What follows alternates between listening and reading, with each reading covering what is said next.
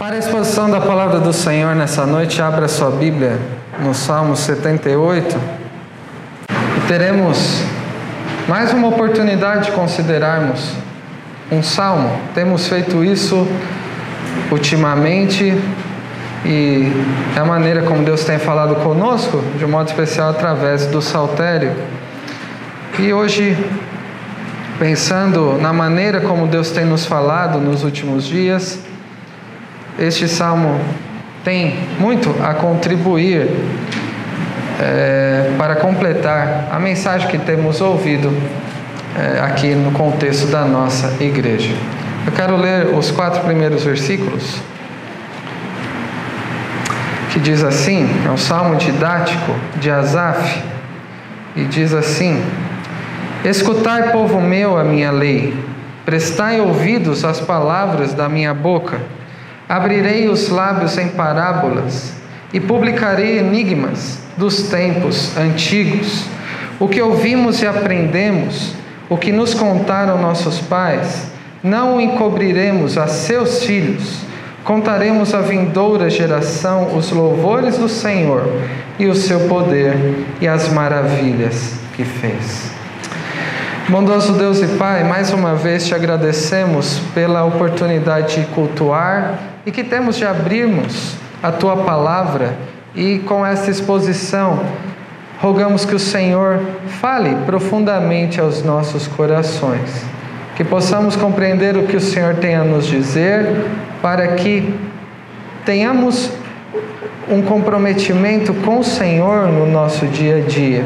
Que aquilo que temos ouvido, que temos aprendido, também possamos compartilhar aos seus filhos e que dessa maneira o Senhor possa fazer com que outros sejam salvos. Que o Senhor acrescente a cada dia os que são salvos e de forma especial aqui na nossa igreja do Parque Seleto e que tudo redunde em glória ao teu santo nome. Que o Senhor seja propício a nós pecadores, que o Senhor nos ilumine as men nossas mentes e corações para que recebamos de um modo frutífero a tua palavra e sejamos transformados cada vez mais conforme a imagem do nosso Senhor e Salvador Jesus Cristo. Amém. Meus irmãos, no dia de ontem tivemos a escola bíblica de férias aqui na nossa igreja. E o tema foi o mistério do homem que sumiu, fazendo uma referência especialmente à ressurreição de Cristo, sobre o fato do túmulo ter ficado vazio e é, ter gerado muitas dúvidas naqueles dias da ressurreição do nosso Senhor Jesus. Mas eu pretendi ampliar um pouco mais isso, então, na mensagem direcionada às crianças ontem, dissemos que este homem foi prometido desde o jardim do Éden. E ele passou muito tempo sendo aguardado para aparecer. E depois que apareceu, ele sumiu após a sua ressurreição, mas depois ele revelou-se aos seus discípulos e eles contemplaram, como temos visto pela manhã, após a ressurreição de Cristo, o nosso Senhor Jesus é, subindo aos céus do mesmo jeito que um dia retornará. Falamos sobre este mistério. O mistério, como foi o tema o versículo-chave da nossa EBF, o mistério que esteve oculto por épocas e gerações, mas Deus nos revelou. E qual é este mistério? É Cristo em nós, a esperança da glória. E é maravilhosa essa mensagem tão central do Evangelho, mas pensando a respeito do que expor nessa noite, eu creio que tenhamos neste Salmo 78 um outro aspecto, uma ampliação deste grande mistério. Aqui neste salmo nós vemos a respeito do grande enigma das Escrituras. Então, este será o tema da mensagem dessa noite, o grande enigma das Escrituras. Este salmo, como está no título, não esse em negrito, mas em itálico, é um salmo didático de Asaf. Isso significa que é um salmo instrutivo. E qual que é a importância de pensarmos no tipo de salmo que é o Salmo 78? O tipo de salmo diz respeito ao seu conteúdo.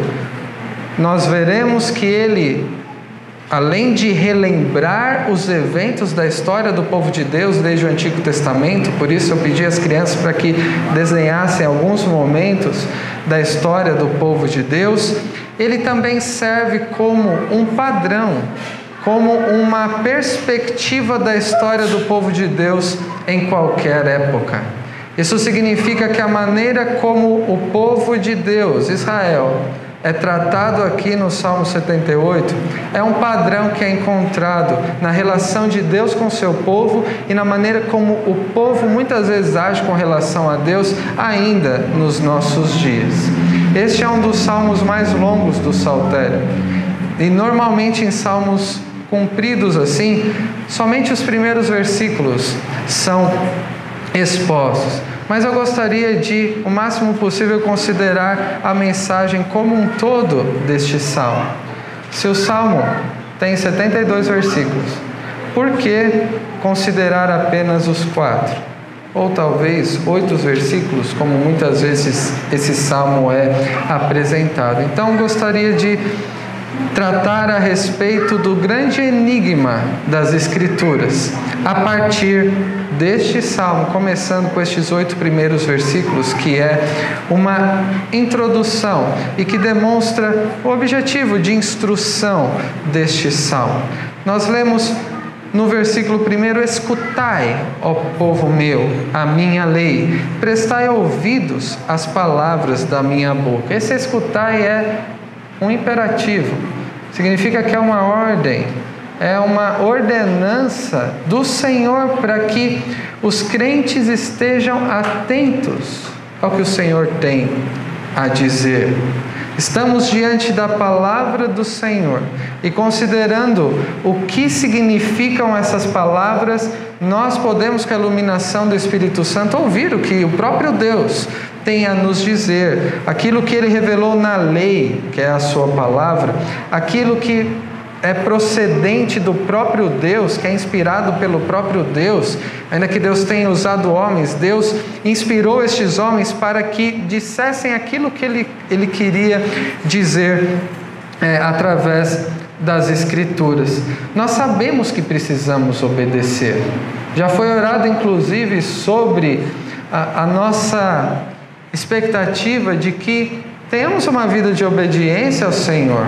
Todo aquele que ama o Senhor guarda os seus mandamentos e demonstra assim, através de uma vida de obediência e santidade, que o ama. O povo no passado sabia que devia escutar o que Deus tinha a dizer, e não somente escutar, mas atender, obedecer, assim como nós também temos é, essa consciência de que o que o Senhor diz deve ser é, atentado. E não somente isso, deve ser obedecido. Devemos seguir as instruções do próprio Deus que temos na Sua palavra. Tem um filme que expressa uma ideia de que há uma diferença entre saber o que precisamos fazer, entre conhecer o caminho e trilhar o caminho. Filme Matrix, não sei quantos conhecem. Há uma diferença entre conhecer o caminho e trilhar este caminho. E é claro, guardando a, as diferenças que devem ser guardadas, a distinção que devemos fazer entre saber que precisamos obedecer, entre ouvir o que o Senhor tem a nos dizer e atendê-lo naquela que é a sua vontade, são duas coisas que precisam ser atentados. Muitos ouvem, mas precisam também se dispor a fazer aquilo que Deus requer de nós. Muitas vezes nós não consideramos essa ordem, não atendemos como é o sentido aqui do escutar a minha lei, prestar ouvidos às palavras da minha boca. E como muitas vezes deixamos de fazer esta que é a vontade de Deus. Acontece muitas vezes quando não buscamos o quanto deveríamos, qual é a vontade de Deus. Como, por exemplo, quando negligenciamos a leitura bíblica no nosso dia a dia. Momentos como esse, como estudo bíblico, em que ouvimos o que o Senhor tem a nos dizer. Quando deixamos de buscar, estamos negligenciando a própria palavra de Deus. Mais do que um pregador fulano ou, ou outro que estejam dizendo, e dependendo da nossa preferência, é o próprio Deus que fala através da sua palavra. E, mas além disso, é, além de deixarmos de buscar através da leitura e de ouvirmos a palavra de Deus pregada, por exemplo, quando deixamos de meditar, de pensar a respeito sobre como aquilo que ouvimos se aplica na nossa vida, como aquilo deve ser uma prática na nossa vida, também podemos estar negligenciando essa ordenança de escutar o que o Senhor tem a nos dizer e atendê-lo através da obediência. E muitas vezes, quando somos aparentemente ouvintes atentos, mas na nossa prática negligentes, nós também deixamos de escutar o Senhor e também de atendê-lo através da obediência. É claro que eu e você queremos ouvir o que o Senhor tem a nos dizer. É claro que se eu e você tememos ao Senhor, o amamos de todo o nosso coração, como lemos também, nós desejamos cumprir a Sua vontade na nossa vida. Mas como isso acontece na prática? Uma coisa é dizer, nós devemos ouvir o que o Senhor tem a nos dizer e colocar na prática no nosso dia a dia. E alguém poderia dizer, está certo, é isso que eu quero. Mas como que eu faço isso? O Salmo 78 nos ensina como e você colocamos isso na prática de ouvirmos a voz do Senhor através da Sua palavra e de colocarmos na prática à medida que o conheçamos mais. O versículo 2 diz que abrirei os lábios, isso que deve ser ouvido em parábolas, e publicarei enigmas dos tempos antigos. Com esse versículo é inevitável lembrarmos do que o Senhor Jesus disse após contar algumas é, parábolas Lá no capítulo 13 de Mateus, nós lemos que todas estas coisas, aquele ensino que ele acabava de é, é, dar naquele momento, Jesus disse às multidões por parábolas, e sem parábolas nada lhes dizia, para que se cumprisse o que foi dito por intermédio do profeta: Abrirei em parábolas a minha boca Publicarei coisas ocultas desde a criação do mundo. O Senhor Jesus ensinava através de parábolas, e através das parábolas ele falava a respeito de coisas ocultas, ele tornava público as coisas ocultas. Mas o versículo 2 trata sobre enigmas dos tempos antigos, que continuam sendo enigmas dos tempos antigos. O que seria um enigma? Como poderíamos definir um enigma? Um enigma é algo que ultrapassa a nossa capacidade de compreensão, muitas vezes. Talvez aqueles um pouco mais experientes estejam mais familiarizados com enigmas que muitas vezes eram ditos e deveriam ter uma resposta específica. Isso demandava um raciocínio, algo que no primeiro momento ultrapassava a capacidade de compreensão, até que ele fosse solucionado, até que a sua resposta fosse é, é, demonstrada. Do que que Asaf está falando quando ele trata sobre enigma dos tempos antigos? Lembrando que o nosso tema é sobre o grande enigma das Escrituras. E quando Jesus falava a respeito dessas coisas ocultas, disso que também é o sentido de enigma, ultrapassar a capacidade de compreensão, que enigmas antigos são esses? Os versículos 3 e 4 que nós cantamos, e para compreendermos quais são esses enigmas, temos que considerar a mensagem do salmista. Enigmas antigos. Ele continua a falar no versículo 3 e 4. o que ouvimos e aprendemos, o que nos contaram nossos pais, não encobriremos a seus filhos. Contaremos à vindoura geração os louvores do Senhor e o seu poder e as maravilhas que fez. Os enigmas têm a ver com algo que deve ser lembrado. De onde compreendemos isso? Sobre algo que ouvimos e aprendemos, algo que nossos pais nos contaram que devemos lembrar para não encobrirmos a próxima geração. Enigmas têm a ver com algo que deva ser lembrado. Nós sabemos muitas coisas e nos nossos dias ainda nós recebemos muitas informações, dia após dia, desde informações importantes até aquelas extremamente descartáveis e até aquelas que são falsas. Nós recebemos muitas informações e sobre a palavra de Deus, Cada um aqui já teve uma oportunidade de aprender, de saber a respeito da palavra de Deus. Mas nós só demonstramos o que aprendemos de fato quando aquilo é colocado na prática.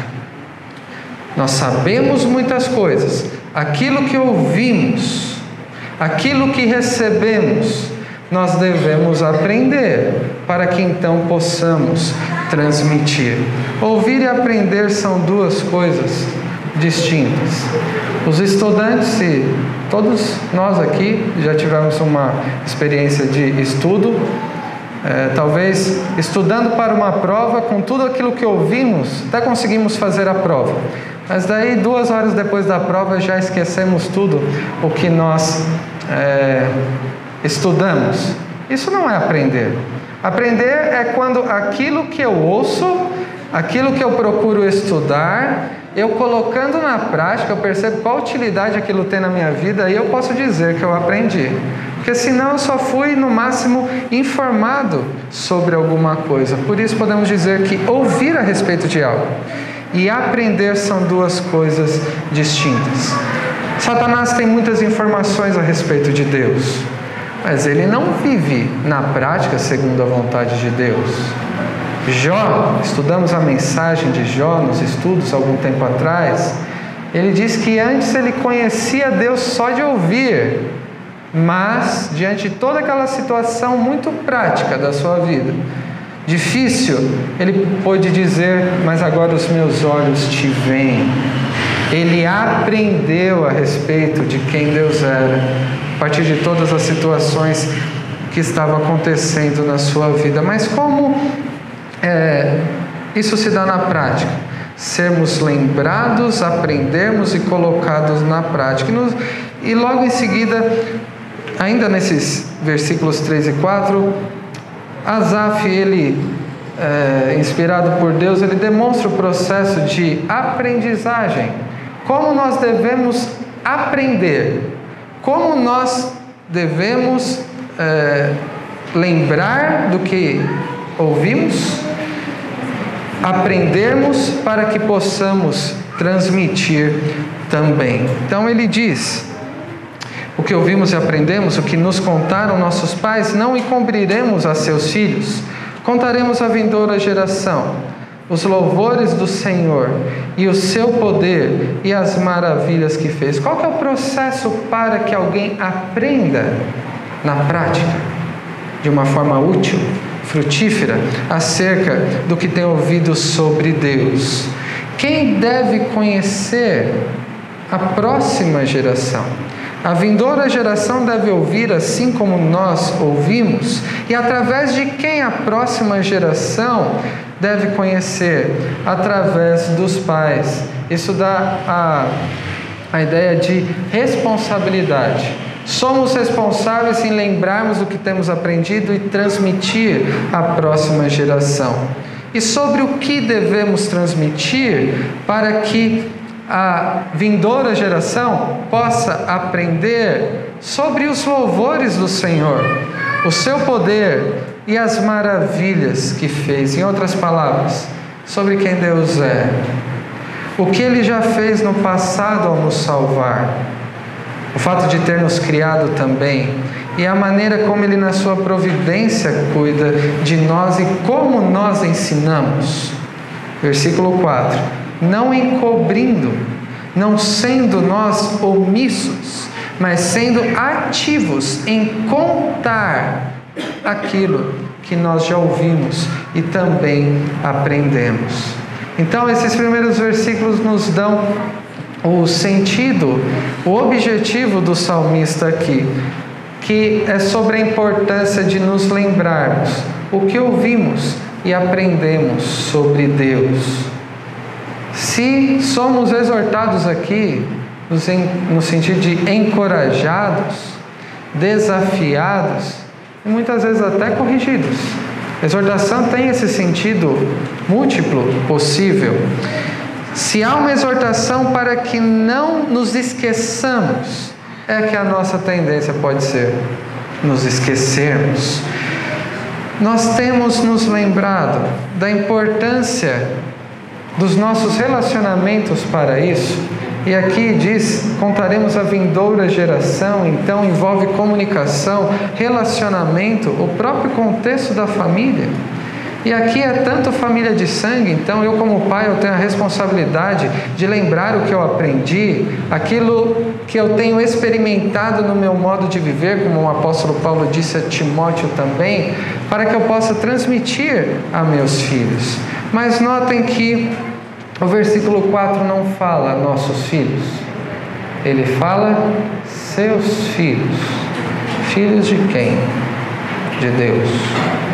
Eu e você temos a responsabilidade de lembrarmos do que temos ouvido, de demonstrarmos o que temos, é, lembrarmos o que temos ouvido, lembrarmos do que temos aprendido na nossa vida com Deus, para contar às vindouras gerações dos filhos de Deus, ainda que não sejam filhos é, biológicos, são os filhos de Deus e temos a responsabilidade de compartilhar sobre este grande enigma que está nas Escrituras.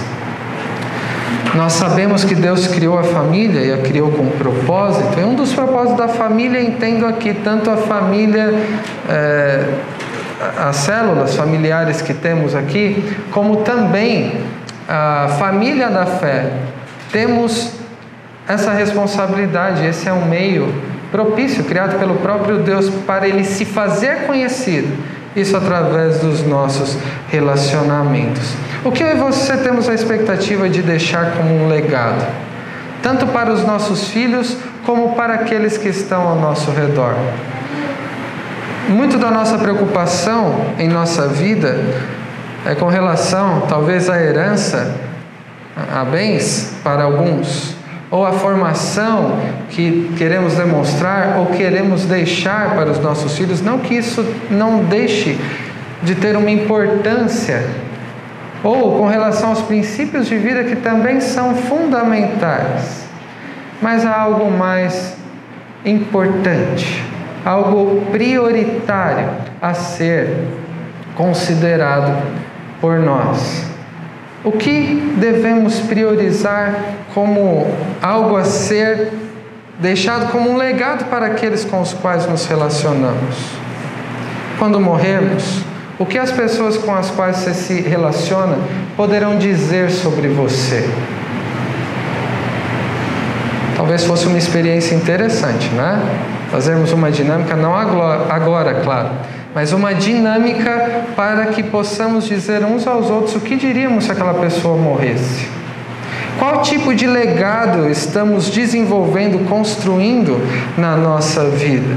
A nossa tendência, como a palavra de Deus nos diz, e já lemos em Deuteronômio 6, é nos esquecermos de quem Deus é na nossa vida. Quando damos maior valor a outras coisas deste mundo, nos esquecemos, nos esquecemos muitas vezes da, das bênçãos do nosso Deus. Por isso que Asaf está fazendo aqui. Ele está desejando lembrar do que Deus fez, para que ele não esqueça. E para aqueles que lerem o salmo também não se esqueçam do que Deus tem feito. E os versículos 5 e 6 é, é como ele começa a considerar sobre o que Deus tem feito. E o que Deus tem feito?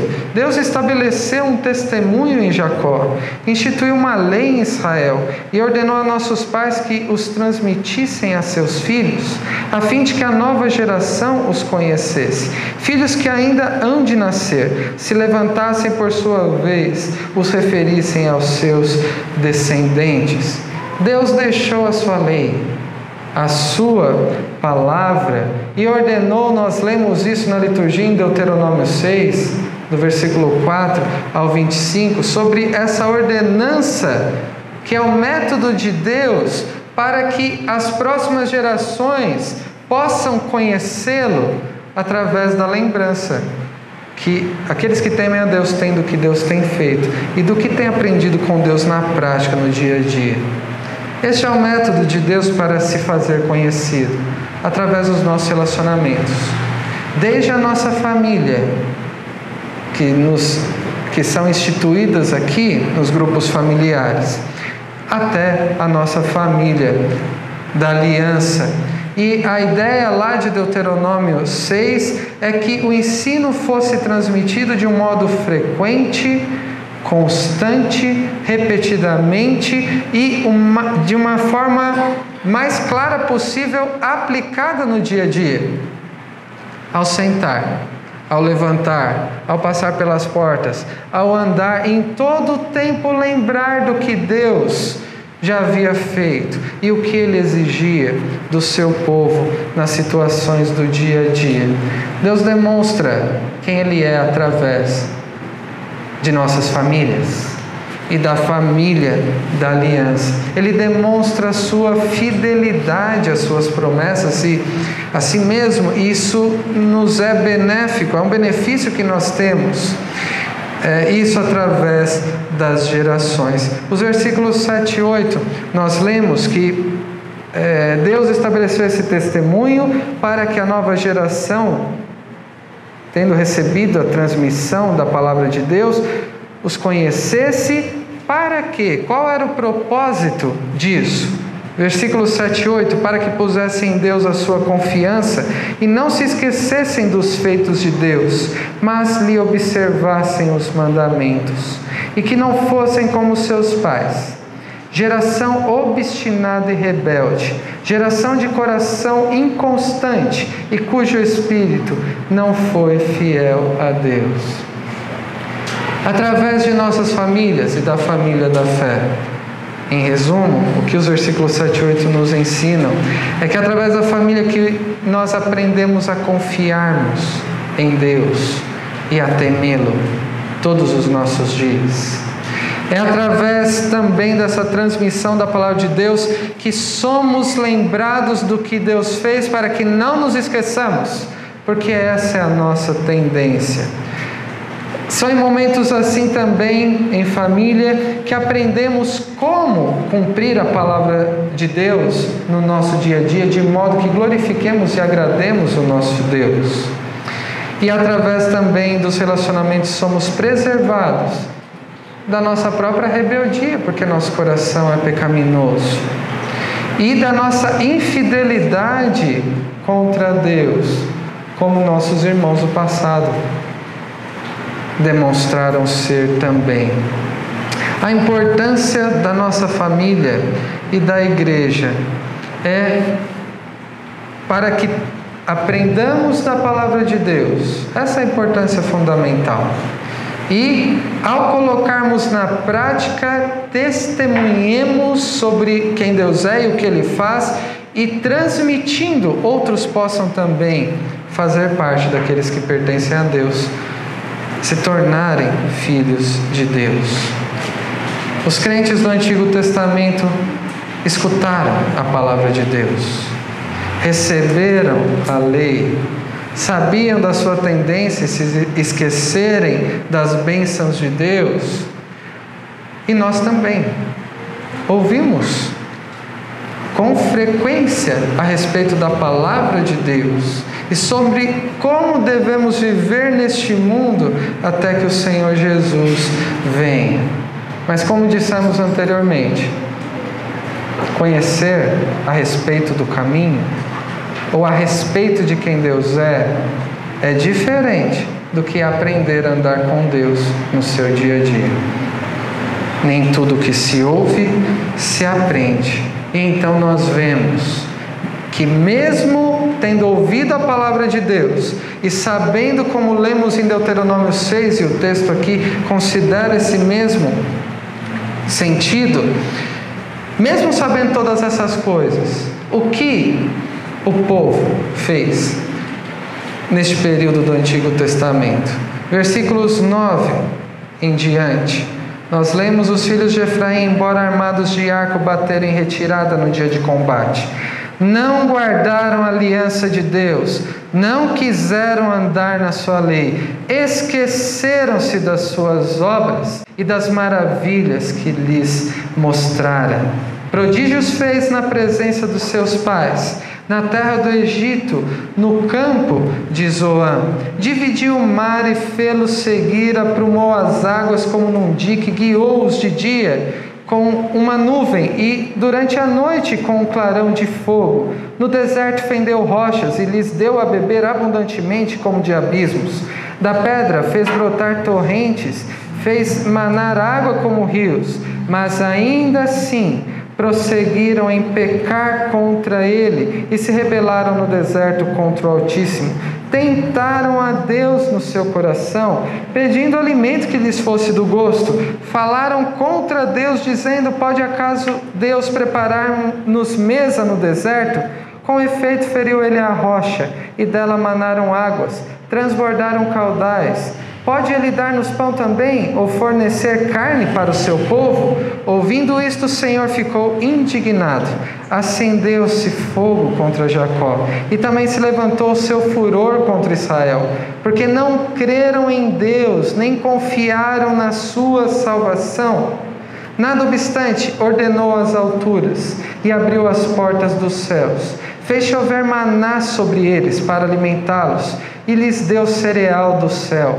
Comeu cada qual o pão dos anjos, enviou-lhes ele comida a fartar. Fez soprar do céu o vento do oriente, e pelo seu poder conduziu o vento do sul. Também fez chover sobre eles carne como poeira, e voláteis como a areia dos mares. Fê-los cair no meio do arraial deles, ao redor das suas tendas. Então comeram e se fartaram a valer pois lhes fez o que desejavam. Porém, não reprimiram o apetite. Tinham ainda na boca o alimento quando se elevou contra eles a ira de Deus. E entre os seus mais robustos semeou a morte e prostrou os jovens de Israel. Sem embargo disto, continuaram a pecar e não creram nas suas maravilhas. Lemos um texto mais longo, mas espero que os irmãos tenham aproveitado a leitura, se lembrando destes momentos da história do povo de Deus de Israel. Após a libertação, depois de ver sinais, maravilhas, as dez pragas, Deus abrindo o mar vermelho, se manifestando no Sinai, eles pecaram contra Deus. Mesmo tendo ouvido a palavra de Deus, o testemunho de seus pais, na prática, eles pecaram contra Deus porque nem tudo que se ouve se aprende. Nem todas as informações que se tem refletem no modo de viver. E nossos irmãos do passado pecaram contra Deus. Nós precisamos ser lembrados, e a palavra de Deus nos lembra disso.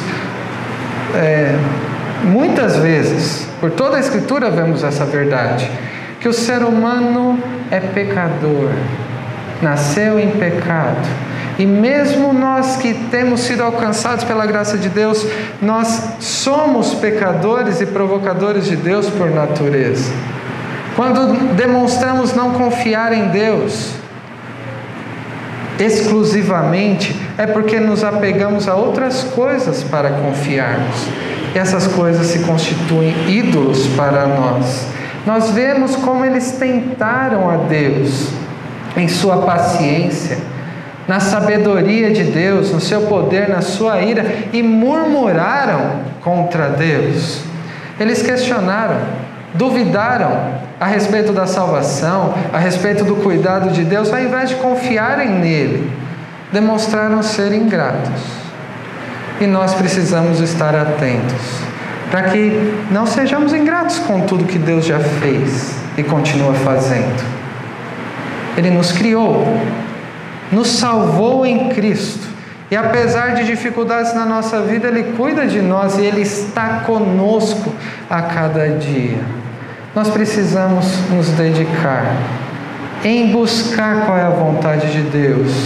E não somente isso, precisamos ser também operosos praticantes da vontade de Deus. Nós devemos sempre escolher, como Maria, a melhor parte não nos apegando às outras coisas de um modo a deixar Deus em segundo ou em terceiro plano. Devemos priorizar a Deus na nossa vida. Precisamos, em meio das nossas muitas atividades, lembrarmos de quem Deus é e que diferença isso deve fazer no nosso dia a dia.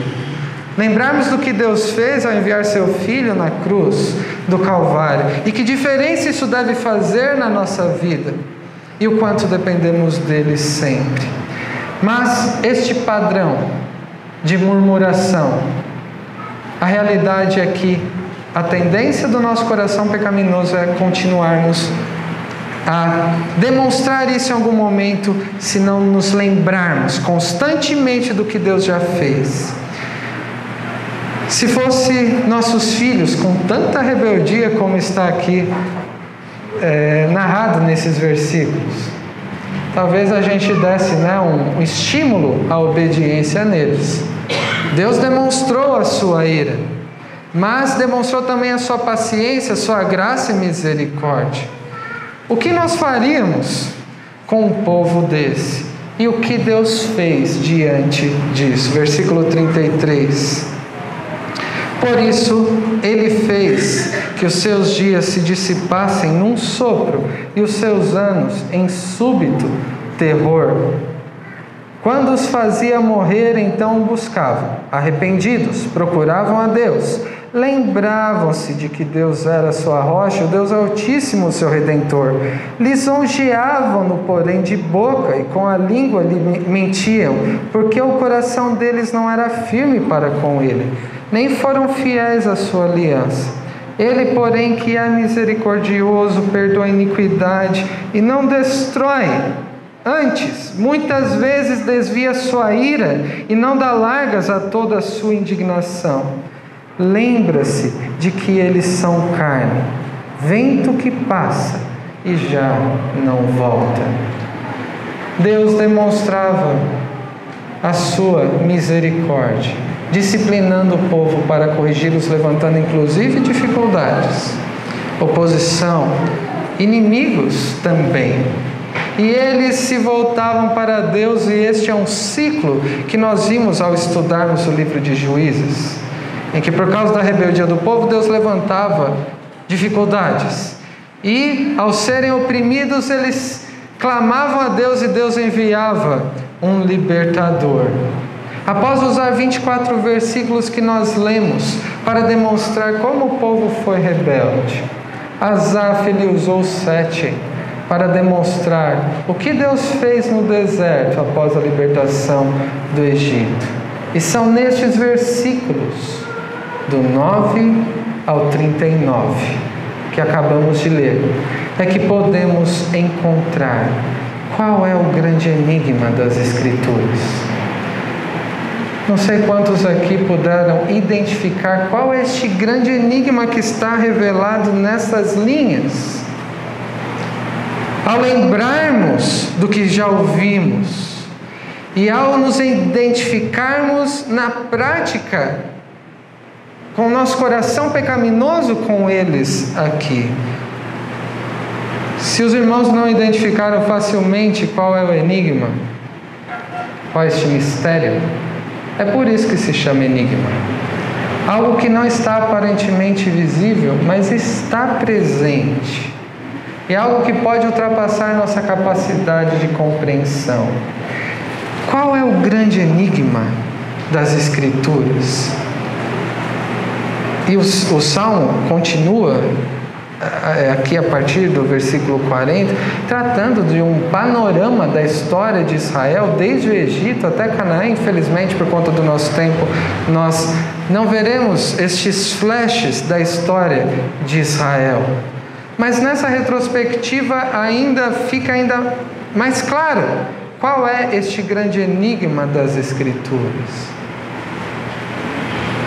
Deus concedeu libertação àquele povo o sustentou no deserto, estava cumprindo as suas promessas, demonstrando a sua fidelidade, conduzindo-os à terra prometida, que eles deixariam de ser afligidos como eram no Egito.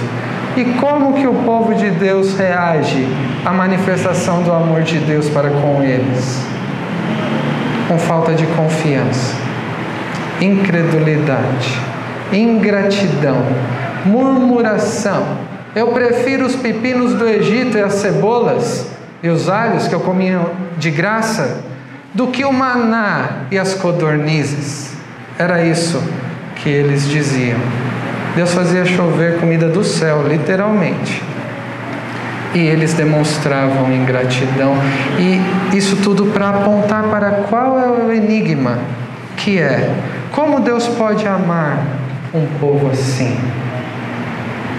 Como Deus pode amar pessoas pecadoras, rebeldes contra Ele, que se esquecem das suas bênçãos? Não podemos compreender este grande enigma das Escrituras sobre como Deus pode amar a mim e a você. Existe um hino que eu pessoalmente gosto muito, que é o 105 dos nossos hinários que começa dizendo: Não sei por que de Deus o amor a mim se revelou. E ele aponta para este grande enigma das Escrituras. Mas mesmo nós não podemos atingir o que é o grande amor de Deus para conosco, porque eu não mereço. Por isso que é, Deus demonstra a sua graça, porque não é por merecimento, é pela graça e misericórdia dele. Este amor pode ser e deve respondido e correspondido através de nossas vidas. Eu quero concluir tratando sobre algumas verdades do que este salmo aqui aponta. Em primeiro lugar, não vimos o salmo inteiro, detalhadamente. Mas vale a pena que os irmãos leiam depois e procurem se lembrar desses momentos da história e como nos identificamos muitas vezes na nossa vida com a história do povo de Israel. Isso porque nós temos a tendência de agir da mesma maneira, demonstrando confiança em outras coisas e não primeiramente em Deus. Ingratidão pelo que temos por causa das coisas que gostaríamos de ter. E reclamamos muitas vezes da nossa própria vida e não demonstramos é, a esperança no Senhor e a confiança nele, a dependência total dele e não no mundo em que nós vivemos. Em segundo lugar, Deus ele demonstra quem ele é e o que ele fez e continua fazendo através de nossos relacionamentos de nossas famílias e também da família da fé, que é a igreja. É importante sermos lembrados constantemente com o que foi registrado na palavra de Deus. É importante que nos ajudemos a colocar na prática no nosso dia a dia para que aprendamos de fato. Porque aprender é ouvir e colocar na prática na nossa vida e que não nos calemos, não sejamos omissos não acobertemos aquilo que nos foi revelado, mas que compartilhemos sobre o, o grande amor de Deus para conosco no decorrer da história e especialmente o que ele fez através de Cristo. Em terceiro lugar, quando nós estudamos a Bíblia, nós sempre nos deparamos com enigmas, com as parábolas, mas que Deus ele abre o nosso entendimento para que possamos reconhecer o que ele quis nos dizer. Ele joga luz, ele nos ilumina. E o grande enigma que permeia toda a escritura, que trata sobre a história da redenção do seu povo, é como Deus pode amar pecadores, ele sendo santo e justo. Como Deus pôde amar a pecadores como eu e como você. E não somente isso, ele demonstrou o seu amor, mas ele também, como diz o versículo 52 do mesmo salmo, ele fez sair o seu povo como ovelhas e o guiou pelo deserto como um rebanho. E o versículo 72: E os apacentou consoante a integridade do seu coração e os dirigiu com mãos precavidas. Não somente demonstrou seu grande amor na salvação, mas também demonstra o seu cuidado amoroso para conosco, porque Ele nos pastoreia a cada dia, cuida de nós como um pastor, cuida das suas ovelhas e vai além disso ainda o enigma das Escrituras, que é o Deus que nos amou, cuida de nós como suas ovelhas enviou seu filho para ser o bom pastor que deu a sua vida pelas ovelhas. E nós devemos perguntar: como podemos corresponder ao grande amor de Deus por nós? E o salmo, como dito no início, nos ensina que é através de nos lembrarmos o que Deus já fez, para que conhecendo a Deus aprendamos no nosso dia a dia a temê-lo e a confiar nele em todo o tempo, reconhecendo que Deus é grandioso e graci... é, é, grandioso, gracioso e misericordioso e nós nos colocando numa posição de humildade e gratidão. E para concluir, o salmo termina de um modo estranho. Ele e ele os apacentou consoante a integridade do seu coração e os dirigiu com mãos precavidas. Termina de uma forma abrupta. Na verdade, que parece que poderia continuar aqui contando a história e realmente poderia mesmo, porque a história continua. A história do povo de Deus continua conosco. E o que você poderia dizer para continuar a contar sobre a história do que Deus tem feito isso de forma especial na sua vida? Esta é a nossa história também. Que você tenhamos o mesmo sentimento de Asaf, o autor deste salmo e o mesmo pensamento também o mesmo propósito. Que diante deste grande enigma das Escrituras, que é o grande amor de Deus por nós, a sua misericórdia, expressemos assim como ele nos versículos 3 e 4. Que o que temos ouvido e aprendido, o que nos contaram nossos pais na fé, não encobriremos aos filhos de Deus, mas nós contaremos à vindoura geração os louvores do Senhor, o seu poder e as maravilhas que fez. Amém.